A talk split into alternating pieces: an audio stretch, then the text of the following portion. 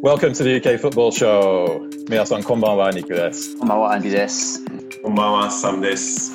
こんばんは、テリーです。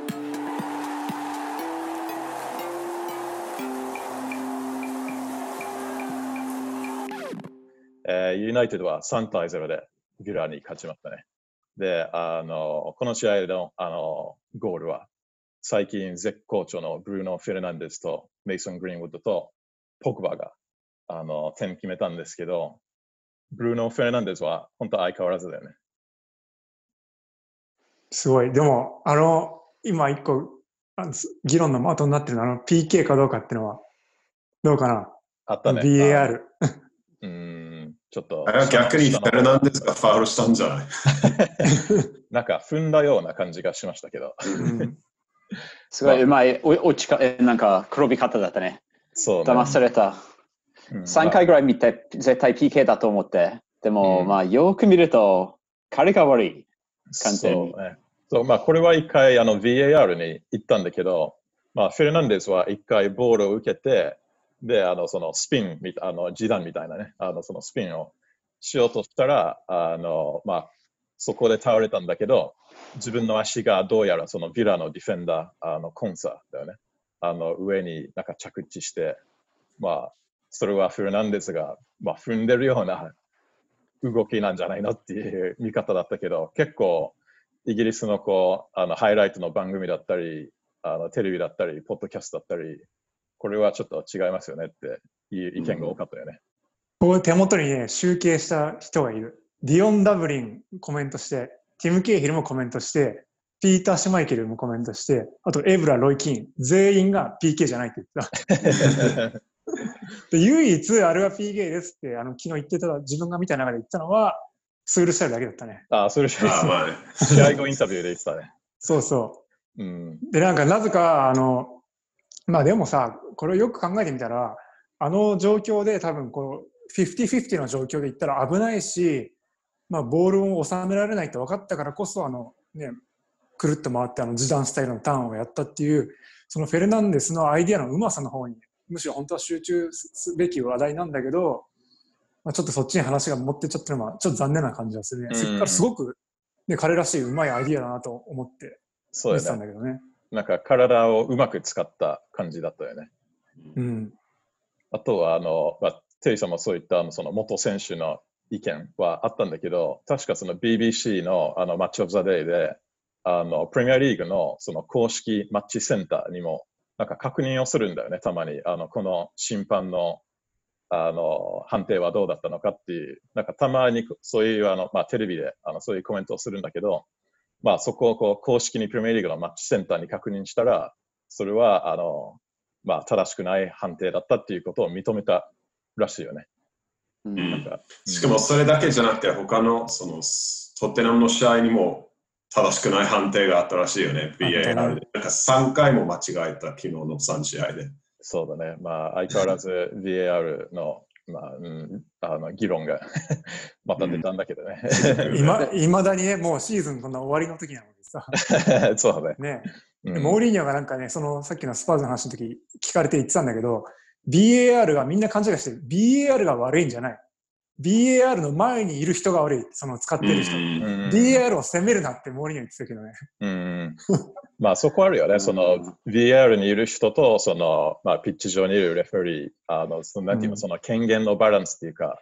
あの、やっぱそこはお互い気を使ってる部分があって、改善する部分はうんそこじゃないかな。まあ、結局問題は人間だな。そうそうそう。うんでも、この試合にすごい影響があって、あの、その前に、あの、アストンビラの方はチャンスが多くて、ポストにも当たって、でも、で、その時になんか、アストンビラはなんでなんか落ちそうな感じがする？こんなんか、グリーリッシュもいいし、結構いい感じだったけど、なんか、失点したら全然頑張ってなくて、うん結構楽勝になった。そうだ自信がなくなるよね。うん。でもそん、そんな自信がなくなるのは、まあ、やっぱ、なんか、えーと、お落ちるチームの ところそうだで、ね。ね。残念ながらね。うん、そこで、なんかうまくいかないとき、本当にうまくいかない。うんで、その一方ではマニューはうまくいってるときは本当にうまくいくみたいな。うんゼロとマニューの違い。うんまあ、あの、ブルーノ・フェルナンデスね。あの、そういう、あの、まあ、感じで、あの、先制点、あの、決めたんだけど、まあ、これはユナイテッドね、最初の10試合で12ゴール関与もしてるし、まだユナイテッドのシャツで負けたこともないしね。まだ、うんだけどいやーすごい。すごいよね。まあ、あの、なんか、フェルナンデスっていうよりは、あなんかその、試合の後ですごいこう、いろいろと話出てたのは、グリーンウッドの方だったよね。うん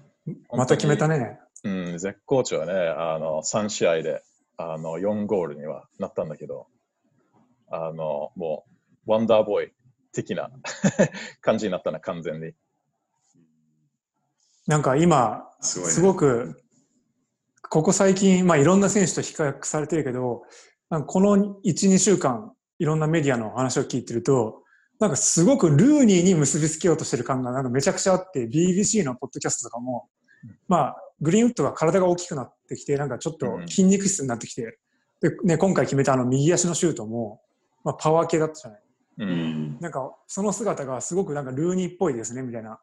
で、うんこの年齢の、ね、10代の選手のゴール数とかもこうなんか歴代の表示してて、ね、このグリーンウッド今16ゴールでしょ？で、その上を行くのがまさにこのルーニー、ブライアン・キット、ジョージ・ベスタのまあ17ゴールがあって、なんか本当ルーニーみたいですねみたいな、そういうなんか雰囲気がイギリスのメディアに今あるね。うん、そうだけど、なんか個人的には、まあその、あの、若い、ね、若いままでブレイクするっていう意味では、まあ、ルーニーに似てるし、その、まあ、今の雰囲気、その、なんていうの、見てる人の、こう、イングランド代表へのこう期待だったりとか、そこは確かにルーニーが、あの、ブレイクした時と、まあ、似たような感じかもしれないけど、グリーンウッドのは、なんていうの、その、選手としては全然違うタイプだと思うし、うんそうだよね。もっとこう、着実だと思うね。ルーニーの時は、あの、その、アーセナル戦で、あの、もう、ロスタイムで、あの、すごい、もう、みんな多分覚えてるゴール決め決めて、もう登場したあの感じだったんだけど、あの、その後は結構ルーニーは、あの、エバートンで、あなんかその4ヶ月入れなかったりとか、3ヶ月点を入れなかったりとか、そういう時期があって、ユナイテッドに行ったら、まあ、あの、もうちょっとこう、良くのはにはなったんだけど、ルーニーは、なんていうの今のグリーンウッド、あの、みたいな、こう、あの、維持した、維持する、こう、パフォーマンスはなかったと、もっと上下が激しかったと思うね、ルーニーの時は。うんで、あの、いあ、ごめん。イギリスの当時のちょっと様子を聞きたいなと思ってたんだけど、まあルーニーがこのマンチェスターユナイテッドにもうすごく話題になって移籍して、で、フェネルバフチェ戦のチャンピオンズリーグいきなりハットトリックを達成したでしょ。うんうん、あの時はう、もう、もう日本でもね、本当に話題になってたんだよ。うん、で、もう、その当時は自分はその英語のメディアとかに自分で直接触れる機会がなかったから、こっちで果たしてどういう捉え方をしてて、地元の人たちはどういう空気感でいたのかなってちょっとすごく前から気になってたんだけど、どう今のグリーンウッドと比較してという意味でも、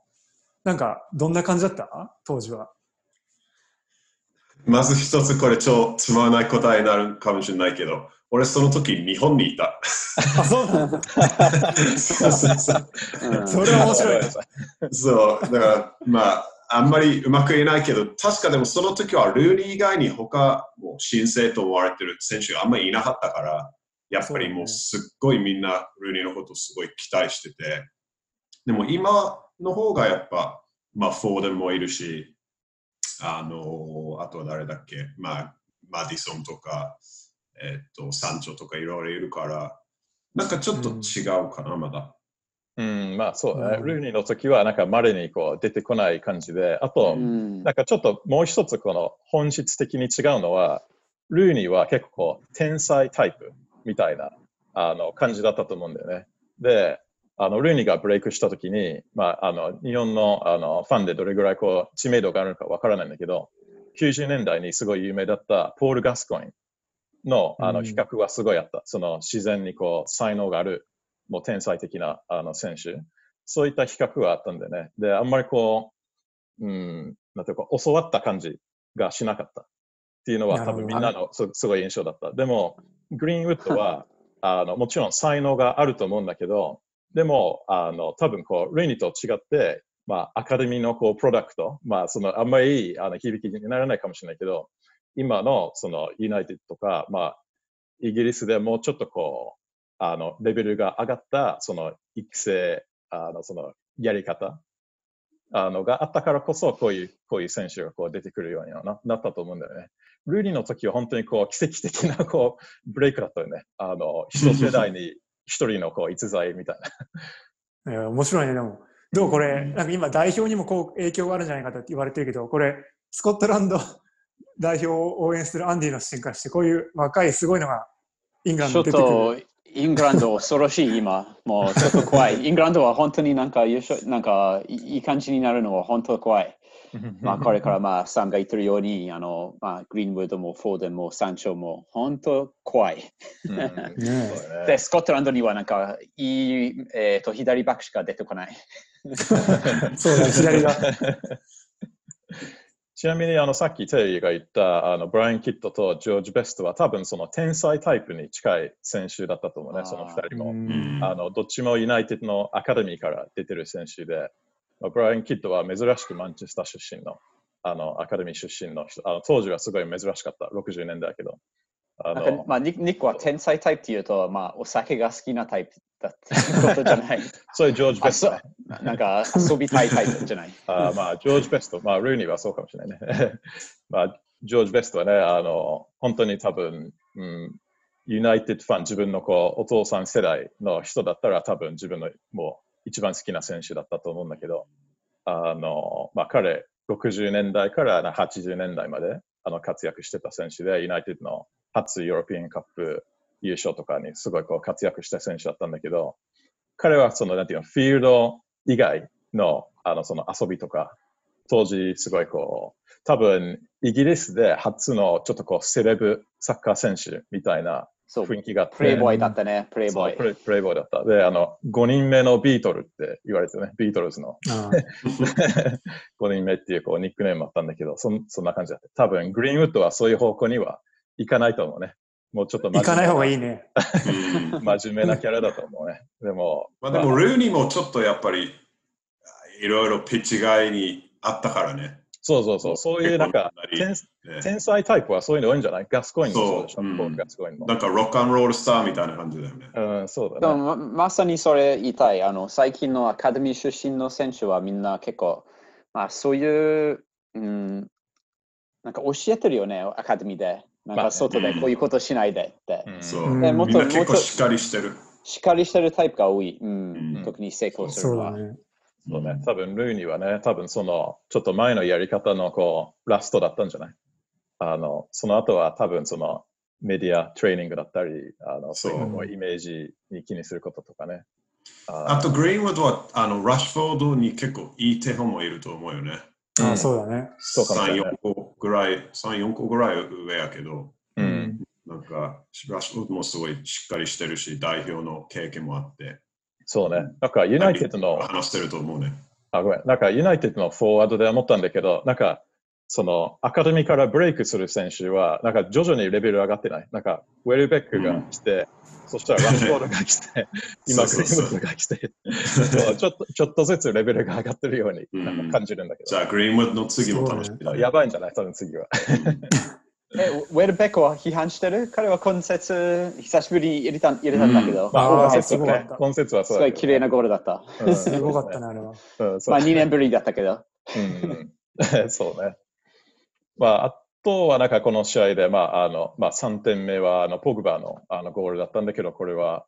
あの20試合ぶりのあの得点にはなったね。もう久しぶりのあの得点だったけど、あの、まあ、コーナーから入れたよね。で、あの、ラッシュフォードとグリーンウッドはちょっとこう、あの、ディフェンダーの間にスペースを作って、ポグバが決めて完全にこう、トレーニンググラウンドで練習したようなうん動きだった。うんうんまあ、あれは、パあ、ごめんごめん。どうぞどうぞ。あれあのせ、攻めてる方から見たら本当に綺麗な、なんかゲームのプレイステーションゴールゴールみたいな感じだったけど、うんうん、あれをスタジオで見てたスカイの解説やってたロイ・キンが、なんかまた怒ってたよ、随分。アストンビラは、まあその前の1個のね、グリーンウッドのあのゴールのシーンでも、あのミングスを随分批判したんだけど、このボールを取りに行くっていう意欲が全く感じられなくて、うんだからアストンビラはこの順位で降格今するかしないかの瀬戸際にいるんだ。もうこれが如実に表してるみたいな。うんすごく怒ってたけどね。そうねそうだね。妥当だよね。うんうん。いやー、それはこう、言い返せないと思う、ヴィラはね。そうだね。うん。まあ、ユナイテッドはこのまま、あの、もう本当に再開後の、あの、絶好調チームだと思うんだけど、もうなんかチャンピオンズリーグ予選とかなんか無事に確保できそうだよね。いきそう。うん、レスターも。まあ、この間も言ってたけど、ちょっとね、あの、しばらく勝ってないし。うん、そうね。まあ、なんかそんな感じにいきそうだけど、次の試合はサーサムトンさんだね。あの、ああ、でも面白いんじゃない今。なんかサウサムトン面白いよね、今。うん。そうね。イングズの力から。うん。そうそう。うん、どうでしょう。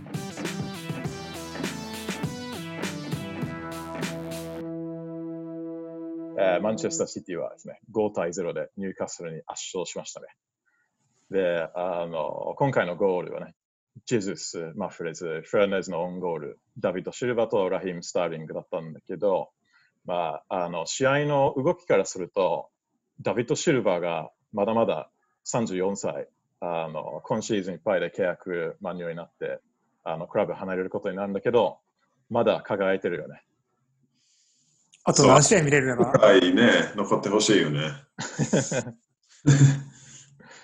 いや、なんかもうあとカウントダウンが始まってるから、いよいよ寂しくなるね、これ、本当うに。ん。そうね。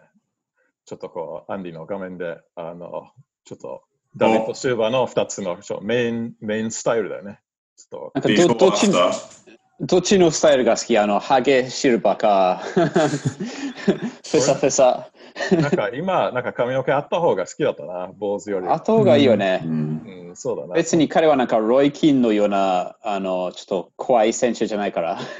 ちょっとなんか意外意外だったよね、あの時は、坊主にした時は。うん。ちょっとイメイメージ通りのなんかう動きじゃなかったなと思ったけど、どうなんだろう？ん、う。まあ、あの、このね、試合であの、まあ、1ゴールと、あと2アシストであの輝いたんだけど、まあ、マンシティにあのもう10年経つよね。あの、確か7月14日で、あの、10周年にはあのなるんだけど、まあ、マンシティのね、その、史上最高の選手でもこう、挙げられるぐらい、あの、の、あの、こう、なんていうの、話にはなってるんだけどね、その、テレビとかね、あの、新聞とか読んでる感じだと、まあ、どう？あの、シティのこう、グレイテストプレイヤーとしての議論。ほとんどのファンに聞いたら、シルバーが一番って言うと思うよね。うん。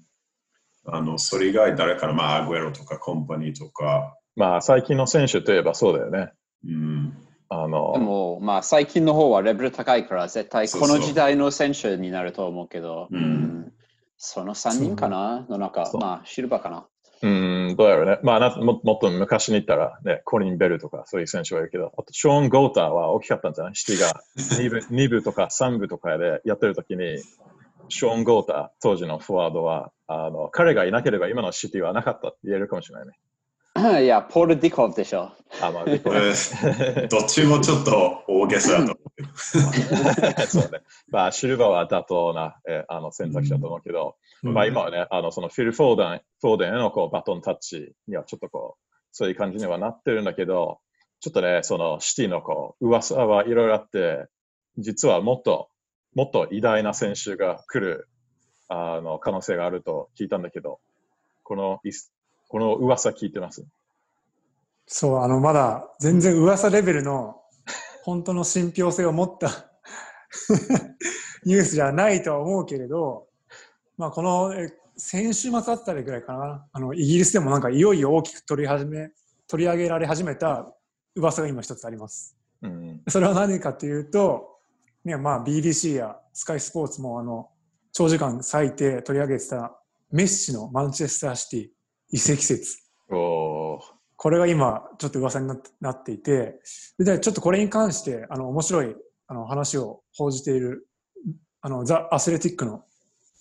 記者で、えー、とダーモット・コリガンさんって発音すればいいのかうん。なかつて、ね、あの ESPN とかインディペンデントで活躍していたアスレティックのダーモットさんがあの記事をあのすごく長い記事を書いていたんでちょっと一部抜粋して紹介しようと今日は思います。で、ダーモットさんはこう言ってます。2009年のある日、チームバス内であバルセロナのチームバス内でペップのスマートフォンが鳴った。で、テキストが届いた。送り主はメッシ。そこに書かれていたのは、僕はもうチームにとって重要な存在ではないのですね。というメッセージ。当時、イブラヒモビッチが加入したばかりで、5試合連続でゴールを決めていた。でメッシは自分の立場に危機を感じて、ペップにそれを知らした。結果、イブラヒモビッチは1シーズンでカンプノーを去った。バルセロナは会長、監督、コーチ、選手が変わっても唯一変わらないことがある。それは常にハッピーにしておくべきメッシという選手がいること。うん。で、イブラヒモビッチの件からも分かるように、メッシはシャイでおとなしい性格ながら、自分が一番であると感じる必要がある。じゃあ今のバルセロナの状況はどうなのか。こういった影響力を持つメッシに対して責任を押し付ける風潮が出てきた。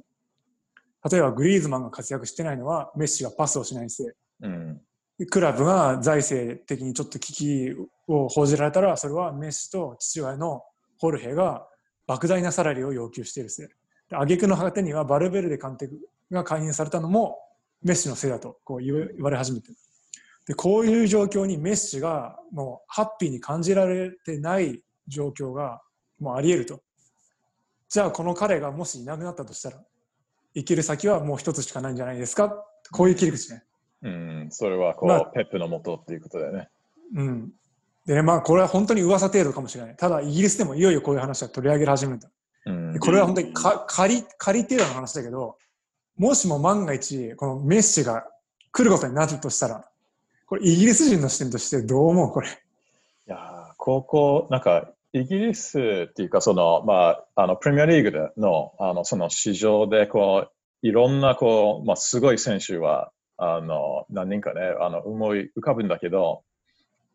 超スーパースターとしてやってきたのは、なんかそんなになくて、どちらかというと、あの、プレミアリーグあのでスーパースターになった選手は多いんじゃない？もしくは、そうだね。あの、クリスティアーノ・ロナウドとかみたいに出ていた後、あの、スーパースターになったとか、まあ、もしくはその、もともと、ね、アカデミー出身で、あの、すごい選手になったとか、ルーニーだったりとか、オーウェンとかね、その、ヨーロピアンステージで活躍したって言える選手。あの、このレベルの選手が来るのは、本当になんか、あんまり、こう、思いつかないような、あの、ことなんだけど、もうすごいと思うね。あの、ね、ま、まあ、マンチェスターね、もし来たら、マンチェスターの、あの、その雰囲気もそうなんだけど、多分、イギリス、イングランド全国の、あの、そのワクワク感は、ものすごくね、今以上、今まで見たことないような、あの、ことにはなると思う。そうね、俺結構それ複雑な気持ちになるよね、もし来たら。まあ、まず多分俺、サッカーファン、ササッカーファンとしてあの生まれてからメッシが一番、もう見た選手の中で一番うまい。間違いなく。うん。まあ、ルあのロナウドとかによく比べ比べられるかもしれないけど、俺はメッシが一番。だからまあそういう意味では当然、イギリスで、イギリスのプレミアリーグでは見てみたいなと思うけど、なんだろうね、彼の方もやっぱりバーセロナだし、なんかプレミアリーグに来たらすごいなんか違和感があって、もう本当に引退するまではバーセロナ、まあ、せめてまあ、アルゼンチンに戻って、あの地元のチームで、えープレーしてもいいと思うけど、もう、これ言って変かもしれないけど、プレミアリーグにあんま来てほしくない。う。お結構、うん、同じ意見。なんかストーリー的にはずっとバルセロナか、あの地元のチームとかに戻ってほしい。まあ、何よりもなんか、カタールとかに行かないでほし そうだよね。うんい。ちなみに、ちなみに誰かライブで見たことある？メッシ。あ、見た。あ俺は生で見たことないねあのチェルシー、チェルシーと試合やって、あの、ラすごいライブで見ライブで見て、うん、どんな感じだった？いや、やっぱりもうね、こ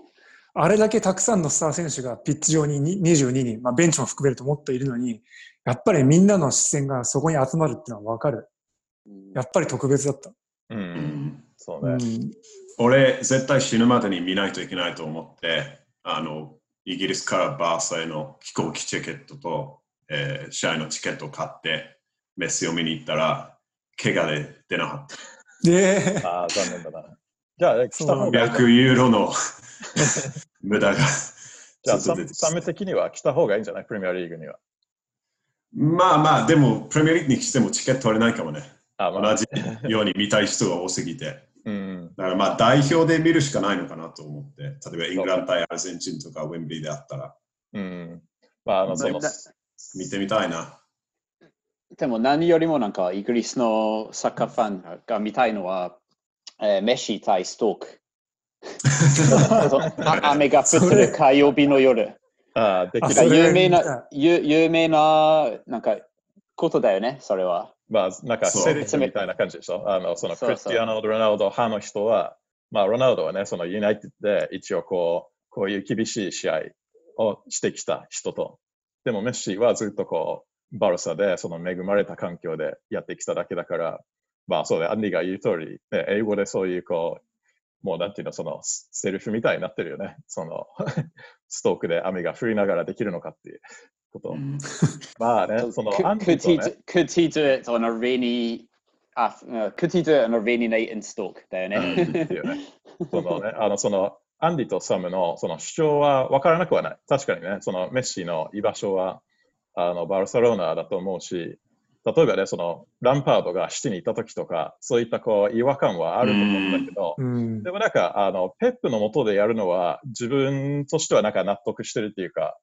あの、そうなんていうの、単独で来てるよりは、そのコンビネーション、あの、どういうふうにするか、ね、あの、プレミアリーグでどういうふうにこう、適用して、あの、まあ、メッシのね、その、あの、スキルとか、あの、テクニックは通用するかどうか、あの、見たいっていう意味で、自分的にはすごい来てほしい。うん、そうだね。うん。それはもちろんそうだけど、なんか、でもね、と思って。そっか。テリーはどう？逆に。いやーでも、バルセロナはもう遅から早いから、もうメッシが33歳になるのかな、今年で。で次考えなくちゃいけなくってなって、まあ、メッシがまだまだやれるっていう可能性あるかもしれないけど、でももう最後のチャンスだからね、これ、もしどっか行けるとしたとしたら、もそうね。そうそう。どうせするなら今はチャンスでしょ。う、うん、そうするとね、なんか来てほしい気持ちはあるっちゃあるけどね。うん。うんそうだね。まあ、あの、まあ、ダビド・シューバがね、あの、その、シティから出発することにはなるんだけど、あの、誰かが代わりに入るでしょう。ちょっとそれは、あの、夏の移籍市場の動き、ね、次第だよね。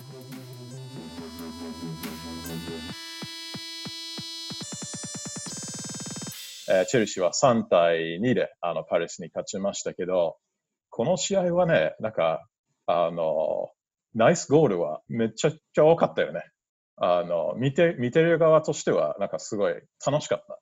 あの、け結構リスタートから一番なんかいい試合だと言ってる人もいる。うん、かもしれないね。結構楽し最後まですごくなんか楽しい試合だったね。うん、そうそう。で、あの、まあ、ここでね、あの、ジュル、ね、チェルシー側はジュル、プリシッチとエイブラハムが入れて、そして、あの、パレスはザハベン的だったんだけど、まあ、まず、あの、っていうか、1点目ちょっと入る前に、あの、テイさんが今、ちょっと、バーチャルバックグラウンドに出てるあ、これ、アウェイユニフォーム。これが、あの、うん初出場だったんだね。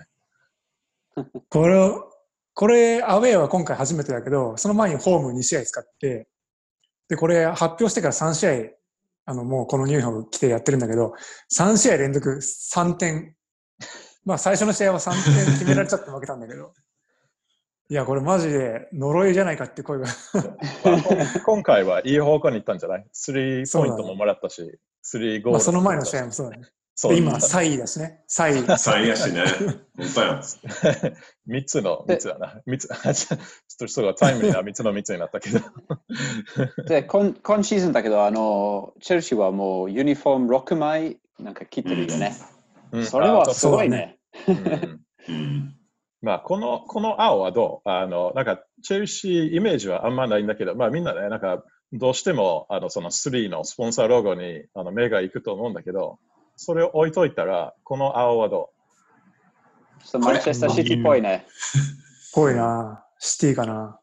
ないんか俺目がおかしいかもしれないけど、すごいグレーグレーに見えるけど。グレーか。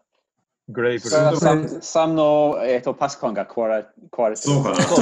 年の年と目の問題かな。そう白黒だけだから。じゃあ、サムはね、自分のコヴェントリーシティのスカイブルーに近いって言うと思ったんだけど、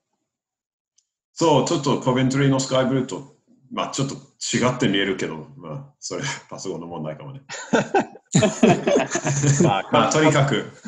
コベントリーの方が好きやからね。うん。まあ、かぶってるけど、あの、フィールド上でかぶることはないね、コベントリーと。残念ながら。まあそれはわかんないよ。大 第一チェルシーちょっと広角になった時にはもしかしたらあるかもしれない。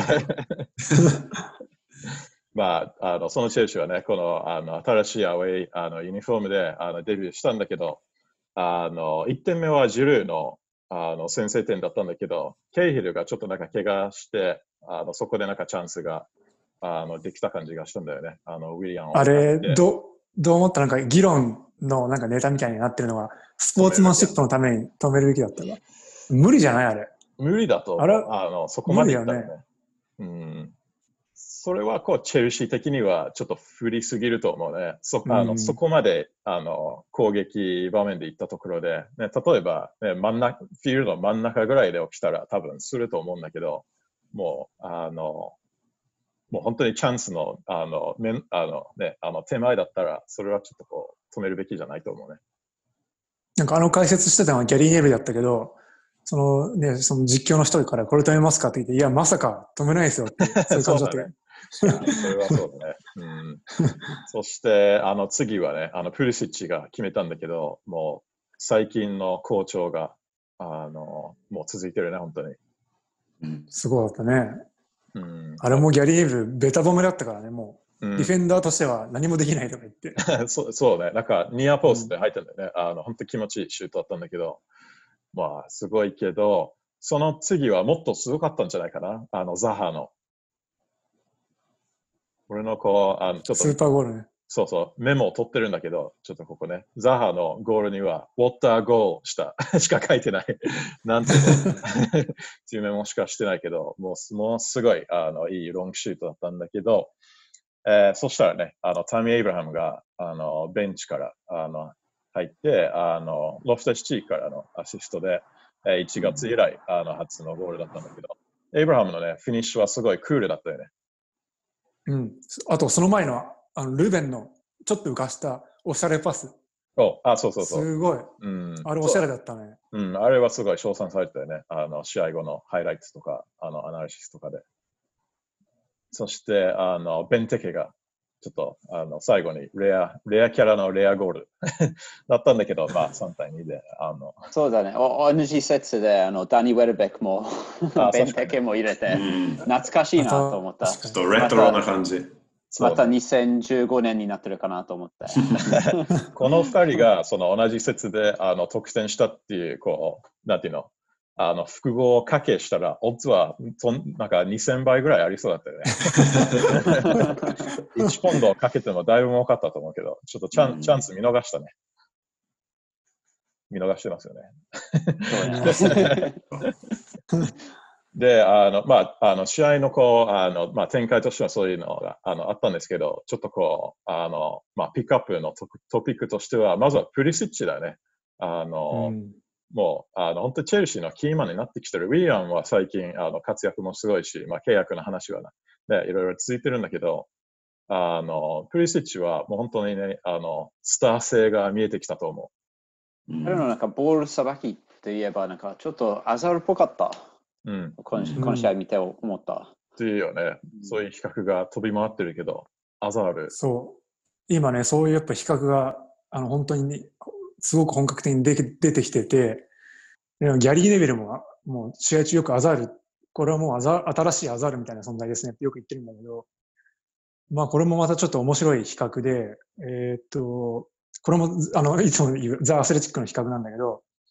プリシッチとアザールのプレーエリアとか、そのプレーのあのドリブルの、を、まあ本質的に見れば似てるかもしれないけど、だからその2人の比較出てくるのはわかるんだけど、もう決定的に違うところがあると。でよちょっと3人思い出して、アザールってすごい選手だった。でうん最もファールを受けるし、なんかみんなから恐れられてた存在だけど、唯一足りないと、どの監督も悩ませたことは、彼はあんまりゴールに興味がなかった。自分で決めることに。だからそれがなんか唯一ちょっとメッシとかロナウドの域に達するには、もうちょっと改善しなくちゃダメなんじゃないかって、あのお父さんからも言われたらしいんだよね。よく言われてたことだよね、それは。ね、なんか自分でゴールを決めるんじゃなくて人にアシストしちゃしようとして、で、その人が外してみたいなことは、ね、チェルシー何回もあったじゃない。うん。で、その証拠にアザールはまあ昨シーズン、あの自身のキャリアで一番ゴール決めてたんだけど、まあ、90分あたりのシュートはまあ2.9本だったんだって。それに対して、プリシッチは今すごくゴールに直接にダイレクトにプレーしてて、で、なんならね、自分でクロスであの身長低いのにヘディングシュートもあのうん打っちゃうぐらい、すごくゴールを意識してる。うんで、1試合あたり3.5本のシュートを放ってらっしゃる。もう明白に違う。3.5本とそう2.9本。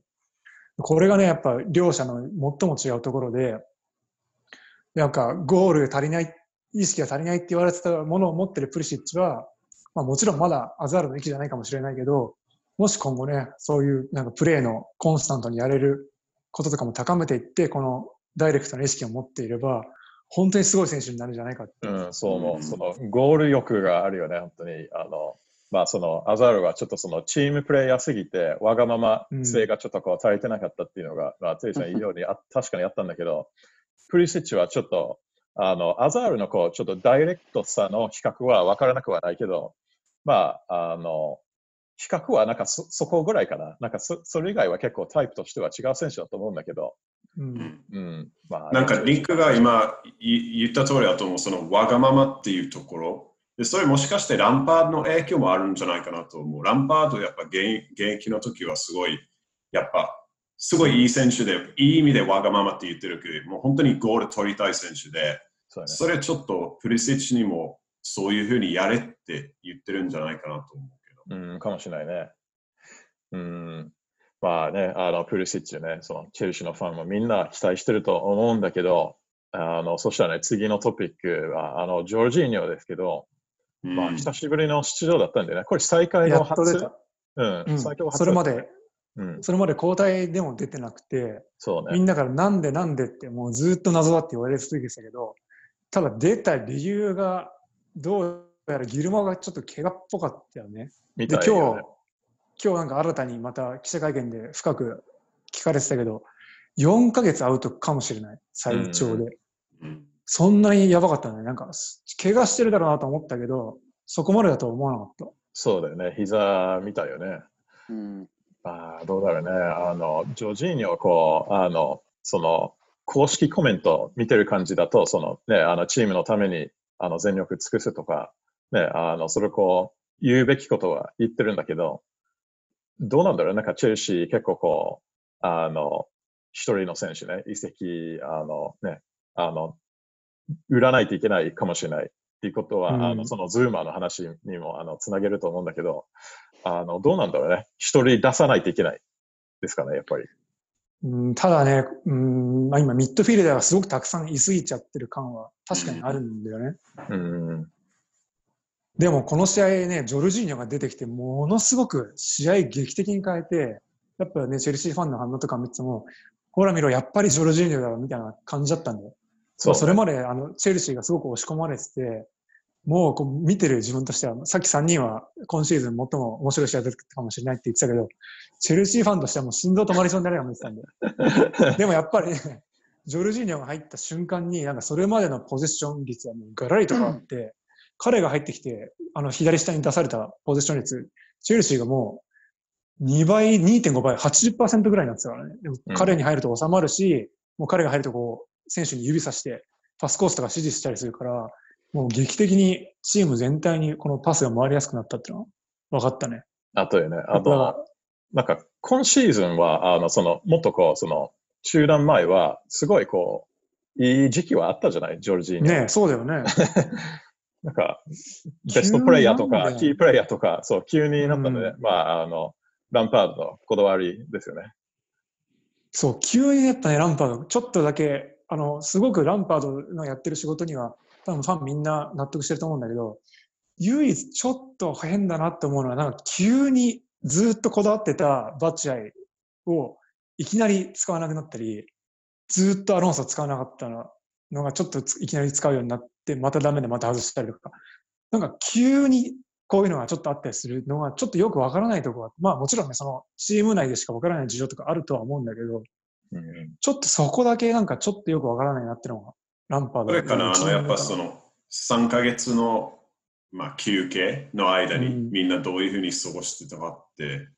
まあ、あんまり運動してない選手とか、あんまりこう、いい生活してない選手とかいたりして、その中にジョージーノとかいたのかなと思う。ちょっとこうんう、コンディションが下がったとか。そうそうそう、戻ってきた時にあんまり、なんかね。あの、ヒゲ頑張ったみたいよね。ヒゲがめっちゃめっちゃ入ってるんだけど。伸ばしてたね。それ今今までなかったよね、確か。なかった、なかった。う んそれだけじゃスタメンになるのはね、ちょっとね。そうか。そうだね。私たちダメやな、その。そうだね、ダメやね。と いうことでね、あの、ちょっと最最後のね、あのトピック、ズーマーだけど、あの、ズーマーのアメイジングタックルがあったよね。もうこれは、あの、まあ、ランパードのコメントとかいろいろあったんだけど、これは、こう、まあ、チェルシーの、チェルシーを救ったタックルになったんだよね。あれもう1ゴールでしょ、あれ。そうね、1ゴールとゴール同じ価値。うんうん、1ゴール相当だと思う。うん。ああいうフライングタックル、ね。ごめんうんどうぞ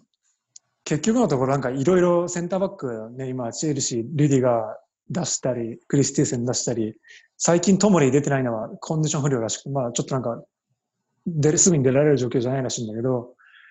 まあこのね、さっき弁的にさっきゴール、あの時はまたクリスティーセンが怪しいとかって言われてたけど、